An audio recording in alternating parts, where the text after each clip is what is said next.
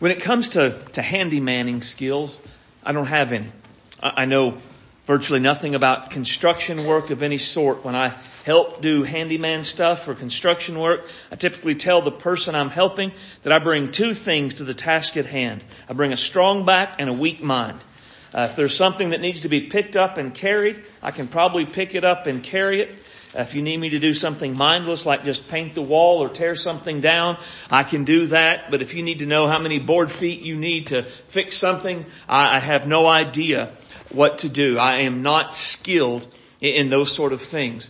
But from what I do understand about building and about construction, the foundation is extremely important. Um, in fact, I, I read some things that said it may be the most important part of the house. Right? That if the foundation is strong, then the building will probably do okay. But if the foundation is weak, if the foundation is not well made, then really it doesn't, it's not going to matter how well constructed the house is. Eventually, there will be problems. This will be, a, I think, especially evident when it comes to days like today. A solid foundation would make a difference in a day like today about how a house and how things would stand. And our lives are the same way. What we choose as the foundation of our lives will determine how well we stand up when the storms come into our lives. If we choose a weak foundation, it won't matter how strong our lives look. We still won't be able to be standing when the storms hit our lives. But if we build on the right foundation, we will have sturdy ground to stand on as we weather the storms that will inevitably come to all of our lives. Jesus has told us what the right foundation to build on is. Open your Bible to Luke chapter 6 verse 46 through 49 is what we're going to look at. Hopefully that's on page 787 in your Pew Bible. And when you find that, I'm going to ask you to stand to honor the reading of God's Word. Jesus said, Now why do you call me Lord, Lord, and not do what I say? Everyone who comes to me and hears my words and acts on them, I will show you whom he's like. He's like a man building a house who dug deep and laid a foundation on the rock. And when there was a flood, the river burst against that house, and yet it could not shake it because it had been well built. But the one who has heard and has not acted accordingly is like a man who built his house on a ground, on the ground without a foundation. And the river burst against it and immediately it collapsed and the ruin of that house was great. Title of the message tonight is The Solid Foundation. Let's pray. Heavenly Father, we love you tonight. You're great and awesome. You're worthy of our praise and worthy of our devotion. We thank you, Lord, uh, that while we can know that there is a need for a solid foundation, Father, apart from your word, we wouldn't know exactly what that foundation ought to be. Your word shows us not only what the foundation is, but what we need to do to, to build on that foundation. Help us tonight to take what you've shown us in this word, to take it and apply it to our lives, and help us, Father, to be a people of the book whose lives are founded and built upon the steady rock of your word. Fill me with your spirit tonight. Give me clarity of thought and clarity of speech. Help me to be able to say what you want said. Father, nothing more, nothing less. Use this to strengthen us and encourage us, challenge us, and help us to be who we ought to be. We ask in the mighty name of Christ our Savior. Amen. You may be seated. Now, as I understand it, the climate of Israel is very similar to what we experience here. It's usually very dry, doesn't rain an awful lot, but when it does rain, when there are heavy rains, it takes a while for the ground to absorb the water, which can lead to flooding. Uh, the heavy rains, when they come, often do lead to a flood. And because of this, builders had to be careful where they built and how they built when they were constructing a house. During the summer months, a place might seem like it had a solid, sturdy foundation, uh, and yet when the rains would come, it would wash out and the house would fall down if it had not been properly constructed with a good foundation. But when building a house, a builder had a choice to make. Right? He could dig down deep and he could lay a solid foundation, or he could ignore the need to dig down deep and do a solid foundation and just sort of build his house on the top and not do what was necessary to make sure the house would stand. Now, as with anybody anywhere in the world, there were always those who would do just that. They knew what would happen when the rains came. They knew that they needed to dig a foundation, but they would stomp around on the ground. They would say, seems solid to me. And they would go ahead and build on top of the ground and they would suffer the necessary consequences. Jesus is teaching us that just as a builder has a choice about the foundation for his house, we have a choice about the foundation for our lives. We can build on shifting sand that will not allow us to weather the storms, or we can build our lives on a solid foundation that will enable us to withstand the storms we face. Now Jesus said the house that stands is dug down deep and the foundation is laid upon the rock. And we need to know because of that what rock is he talking about. Now, some we might say would be God would be our rock. It's common, like in the Psalms, to see God described as a rock, our rock and our fortress, our strength and our shield. Things like that are often said about God. And yet in this instance, God himself is not the rock that Jesus is talking about. We could also say Jesus is a rock. Peter mentions Jesus as the chief cornerstone. Paul says Jesus is a rock. And yet, again, as we look at this passage, even Jesus himself is not the rock that he's speaking of. As we look at what he says here, it is clear that the rock Jesus is speaking about is God's Word. And so what Jesus is telling us is God's Word is the only solid foundation for our lives. God's Word is the only solid foundation for our lives.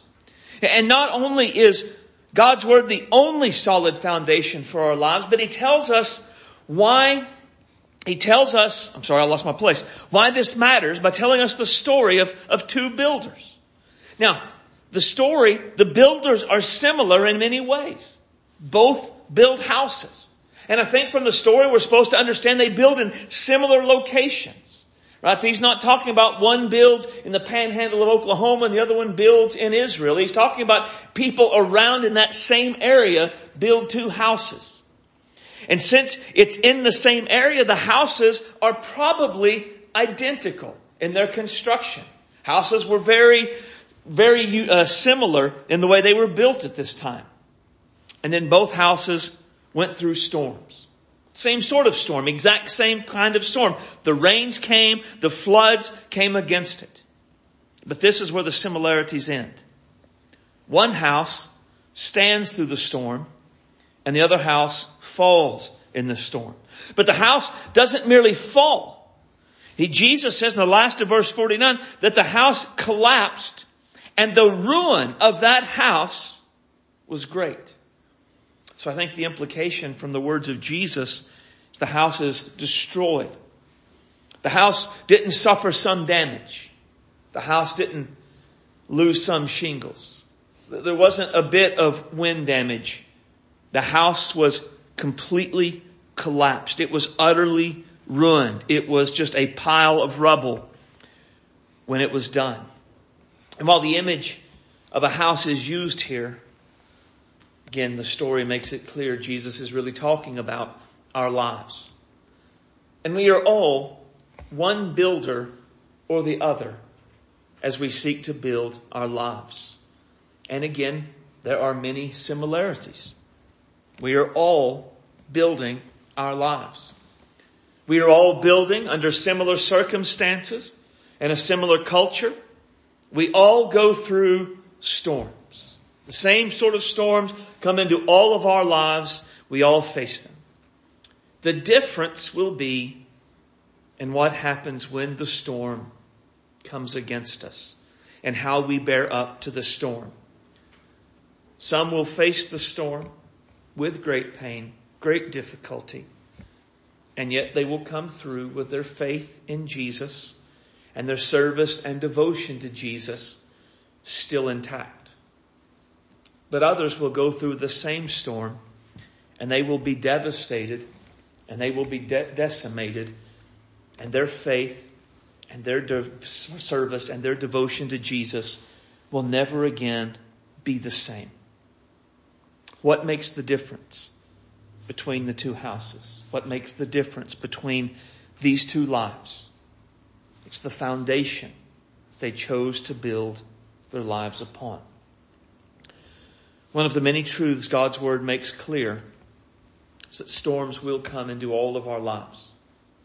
And as we see in our text, they will come into our lives whether we build on the right foundation or whether we build on the wrong foundation. They will come into our lives whether we are deeply devoted disciples of Jesus or whether we are atheists or agnostics or Muslims or anything else. There is no way to go through life and avoid the difficulties and the storms and the trials and the hardships. They just come. We live in a fallen, sin cursed world that guarantees at some point the floods will come and it will bang against the walls of our house.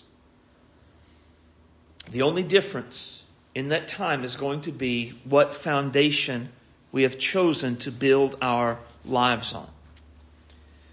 This difference will determine whether we weather the storm because we're well built or whether we collapse and the ruin of our lives is great. If our lives have been carefully built, if we have chosen wisely, if we have dug down deep and laid a foundation on the rock of God's Word, we will survive the storms that inevitably come. God's Word is the only solid foundation we can build our lives on that will sustain us through whatever hardships and whatever difficulties we may face in life. But as we look at this passage, it's important that we also notice it's not just God's Word itself, but it's acting on God's Word, right? Verse 47. Everyone who comes to me and hears my words and, and acts on them. And then verse 49, but the one who has heard and has not acted. I believe one of the main reasons people crumble during the storms of life, and one of the reasons we so often blow it in our lives, is because we fail to read and do what God has told us to do in His Word. God has given us His Word to teach us about Himself, who He is and, and what He's like. To tell us about Jesus, who He is and what He's done and, and why He's important in life. To tell us about salvation, how we can be saved, why we need to be saved, and just life in general. How we ought to act and how we ought to be and what we ought to do. And even though we have this wondrous resource in our hands, the best of us often fail to consult it about what to do in a given situation. And not only do we fail to consult it to find out what to do, even if we do consult it, unfortunately, many times we don't do what we've seen it says we ought to do. Now, this is important because Jesus tells us both builders heard the word of God, right? Verse 47, everyone who comes to me and hears my words. Verse 49, the one who has heard. So, he, he's not speaking of, of two people. One who is a deeply devoted disciple of Jesus. And the other is a dirty, rotten, wicked sinner who hates God and hates the church. It's not that. We could probably say both builders go to church. Perhaps we could possibly say both builders even read God's Word outside of church. But still, one stands and the other collapses. And what makes the difference is what they do with what they learn. One hears God's Word and he acts on it. He puts it into practice. The other hears but doesn't act. And that the, the act of doing is what lays the foundation that enables us to stand. Those who are doers of the word put it into practice. Their lives are properly built. They have the right foundation. And they will stand when the storms come against them. And again, I think this is important, the doing part, because if, if we're not careful, we can get the idea that God's Word was given for intellectual stimulation alone. We want to have loads of Bible knowledge, and so we study to know more. I, I think every group, Christian group, has their own particular dangers that they are prone to. I think this is a very Baptist danger. As Baptists, we are people of the book. That is a key aspect of Baptist doctrine. Whether it's Free Will Baptist or Missionary Baptist or Southern Baptist or General Baptist or Independent Baptist, we, we are a people of the book. And we can tell you why we believe what we believe about the book. And we'll argue with you about why we believe what we believe about the book. And if you're going to argue with us, you'd better come with what the book says about what you believe the book says. Because we're, we're not going to listen to, well, I had an experience. We're not going to listen to, well, my granny taught me. We're not going to listen to, well, a preacher on TV said. What we're going to do is what one fella in our church told another fella. Stop your talking, boy, and give me some book. That's what we're going to do. That's how we are wired as Baptists to be. And that is a, that is a good thing. That is one of the reasons I am a free will Baptist is because of our devotion, our commitment to be a people of the book. But a danger in that is that we become a people of the knowledge of the book more than we are a people of the doing of the book. And if we study and if we listen and if we gain all of this knowledge, but we don't do anything about it, the reality is the new knowledge, it's pointless to gain it. Knowledge without action is useless. In fact, according to the book, knowledge without action can be worse than pointless. Because 1 Corinthians 8 1 says knowledge can make us arrogant. King James, knowledge puffs up. The context of the passage is it makes us, it makes us arrogant and hard to get along with. Difficult. Not really Christ-like. It can turn us into Pharisees who oppose Jesus and keep us from being like Jesus, who is our Lord. The book is meant to be lived out. It, it's not, what I like to say is it's not a textbook as much as a manual. And here's my explanation of the difference between a textbook and a manual. To me, a textbook just gives you information.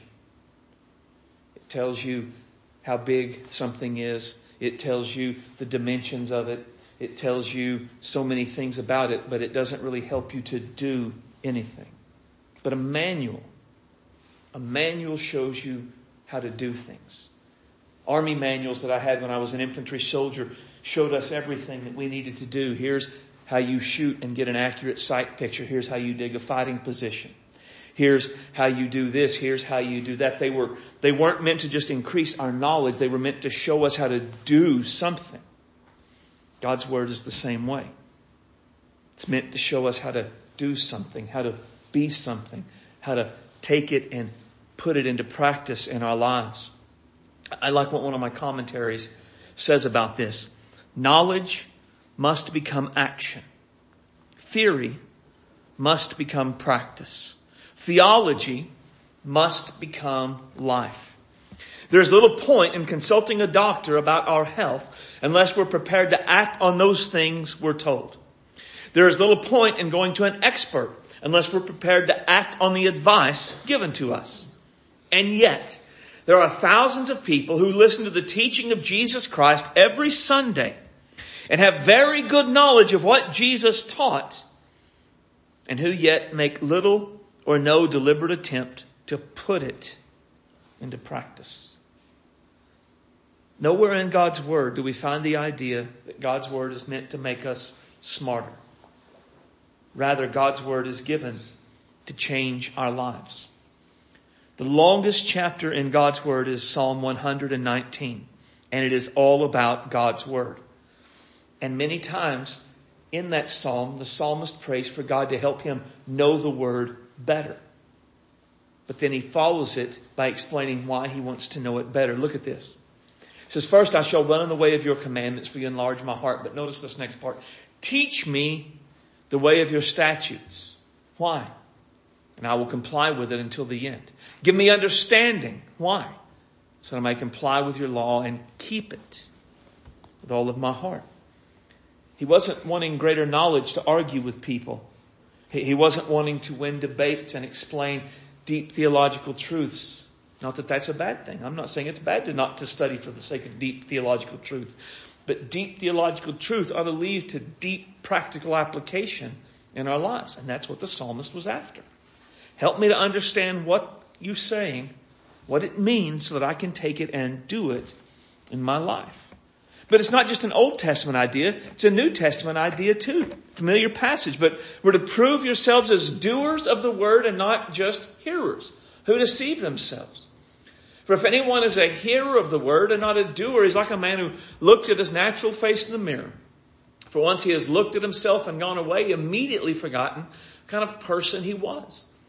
But the one who looked intently at the perfect law, the law of freedom, and has continued in it, not having become a forgetful hearer, but an active doer, this person will be blessed in what he does. Now, just one thing at the, to, at the beginning, looking at the end. This person will be blessed in what he does. I bet all of us pray pretty regular for God to bless us. What is the path to blessing? An active doer is the person who is blessed in what they do we want to experience God's blessings on our life, there is a sure path to doing it. Take God's word and put it into practice.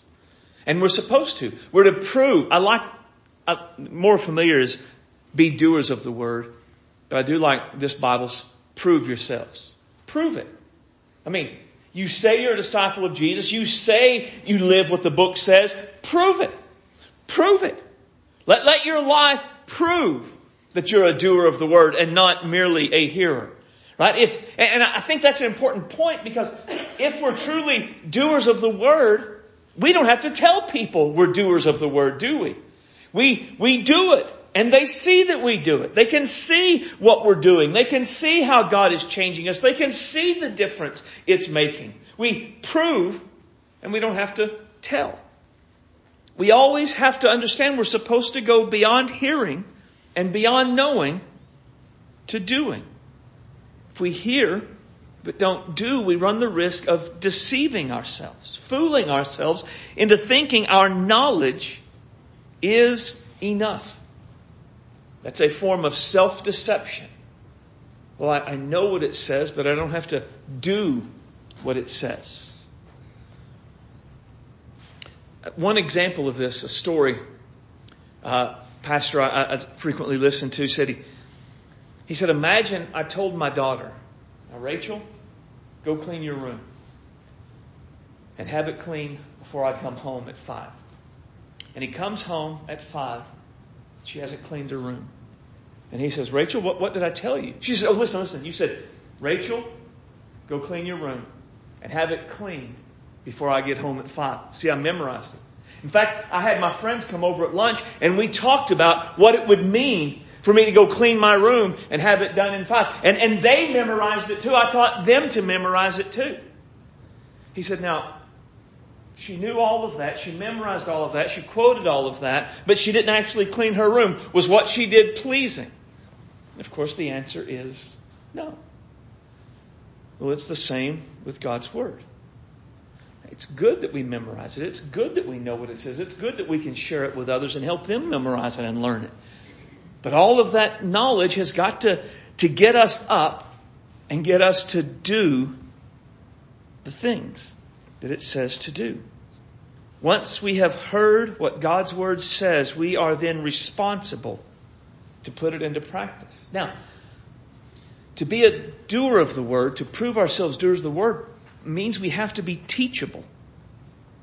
Uh, if we are convinced we already have it all together, if we are convinced that we are, have already arrived, we know everything there is to know, we, we have, we are doing everything there is to do, and everything we believe is spot on, perfectly nuanced down exactly right. The reality is we're not teachable. At that point, we'll approach God's Word with the wrong attitude. We won't approach it as God's Word is the authority and we're here to learn from God about how to live and what to do. Instead, we'll come to God's Word with the attitude of, I'm already right. Confirm it to me, God. Show me how right I am. Make me feel good and show me that I am always right. And we won't want to be challenged. We won't want to be confronted and we won't want to be changed. And as we'll see next week, we desperately need God's Word to confront us. We desperately need God's Word to challenge us. We desperately need God's Word to change us. A prideful attitude as we come to God's Word will always result with hearing but not doing. Now, Again, at the end of James up there, not to be a forgetful hearer, but an active doer. In fact, he says to look intently at the perfect law and be an active doer. This means hearing and doing isn't a one-time event. We, we constantly look into God's Word for anything that needs to be changed in our lives.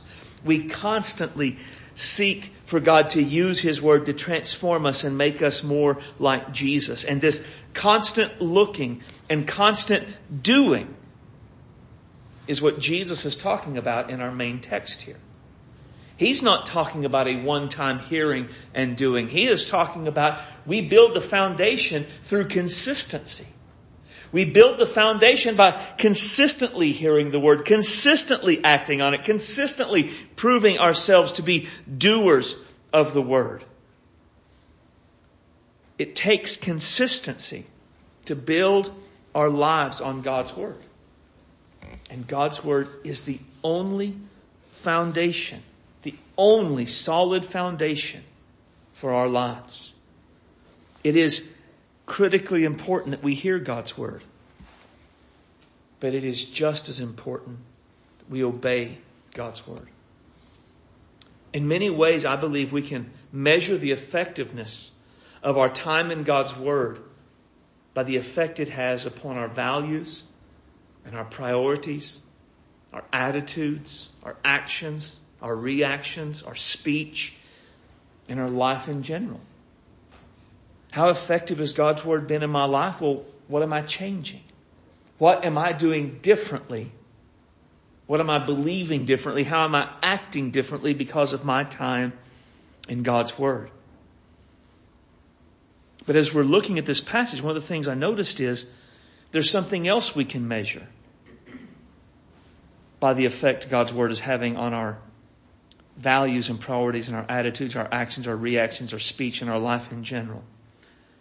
We can also measure whether or not we have surrendered our lives to Jesus as Lord. Look at what Jesus says to start this passage, verse 46. Why do you call me Lord, Lord, and not do what I say? That is a plain statement. It doesn't require a lot of explanation. Why bother saying Jesus is Lord over our lives if we're not going to show Jesus is Lord over our lives? As disciples of Jesus, obedience to Jesus through God's Word is not optional. It is a, a basic part of what it means to be born again, to be a disciple of the Lord Jesus Christ. Our obedience or our lack of obedience. It reveals who we consider to be Lord over our lives. If Jesus is Lord, then we do what He says. But if I am Lord, then I do what I will. And I deceive myself by being a hearer and not a doer. In many ways, it is hypocritical for us to call ourselves born again disciples of Jesus and then not do what he says to do. Again, remember, this was the error of the Pharisees. It wasn't that they didn't know God's word. They did. They knew it better than anyone alive other than Jesus. The error was they weren't doing it. They were being hearers but not doers and had deceived themselves.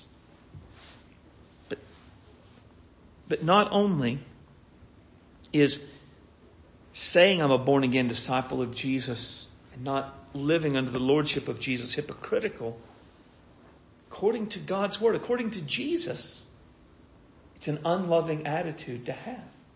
Right, look at what Jesus says. If you love me, you will keep my commandments. The one who has my commandments and keep them, that's the one who loves me. The one who loves me will be loved by my Father. and I will love him and will reveal myself to him. Jesus answered and said, If anyone loves me, he will follow my word. My Father will love him and we will come to him and make our dwelling with him. The one who does not love me does not follow my words. The word you hear is not mine, but the Father who sent me. And again, those are clear. They don't require a lot of explanation. If we love Him, we keep His word. If we don't keep His word, it's because we don't love Him. I mean, that, that is as clear as anything in the New Testament in God's Word is and could possibly be. One pastor explains this and he says to call Jesus Lord and not do what he says is to make the word meaningless make the word Lord meaningless. He, he continued and he said, years ago, I heard a preacher illustrate this point by asking people to write two words on a note card. The two words were no and Lord. The preacher told us those two words could not stand side by side. We would have to cross one of those words out. He said, if there is any area of your life where you say no to Jesus, then you must cross out the word Lord. But if you call him Lord, then you must forever cross out the word no. The only way to serve Jesus as Lord is to submit to his word in every area of life. Obedience to Jesus from God's Word is an essential requirement to Christian discipleship. However, we have to keep in mind our obedience does not earn God's favor, does not earn God's forgiveness, it does not earn God's acceptance. No one obeys their way into heaven. Salvation is by grace alone, through faith alone, in Jesus alone. Always. But the faith that saves never stays alone. When our faith is genuine, our obedience will be natural.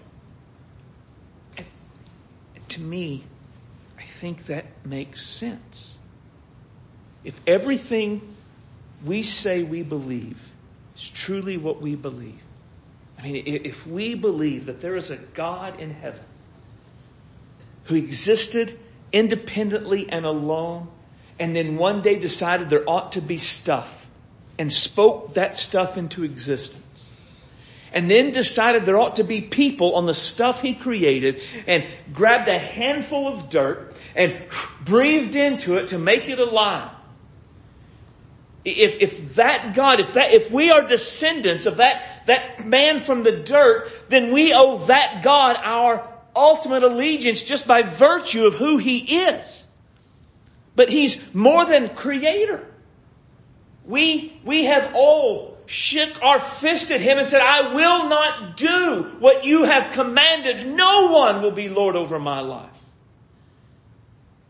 And rather than smiting us and giving us the judgment we so richly deserve, He came up with a plan for our salvation that involved His Son dying the death we deserve.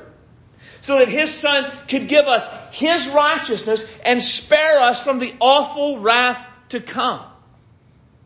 Now, if that's a true story, and that is truly what I believe, how could I not give that Creator God and that Savior Lord my ultimate allegiance and mark off no and do everything He wants me to do no matter what it would be? It doesn't make sense to live otherwise. That's why the Apostle Paul after spending 11 chapters detailing the greatness of the gospel and God's plan, begins by therefore, because of all that God has done, offer your bodies as a living sacrifice.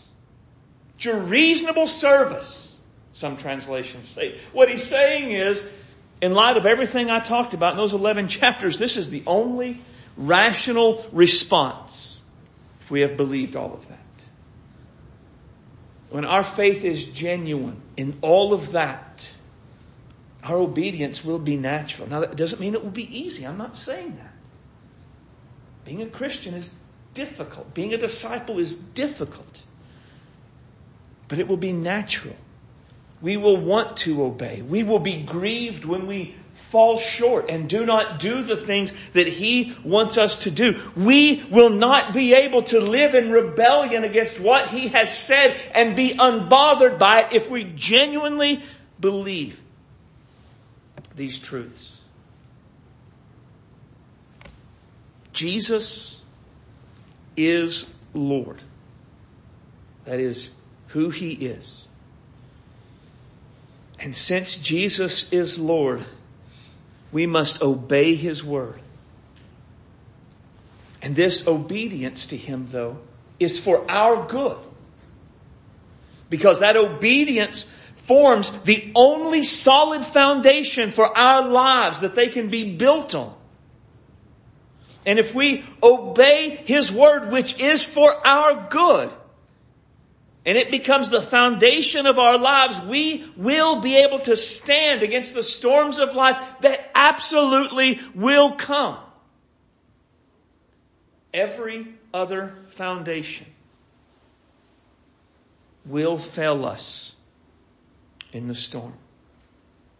Every other foundation is shifting and sinking sand. So, knowing Jesus is Lord and our Redeemer. We obey Him.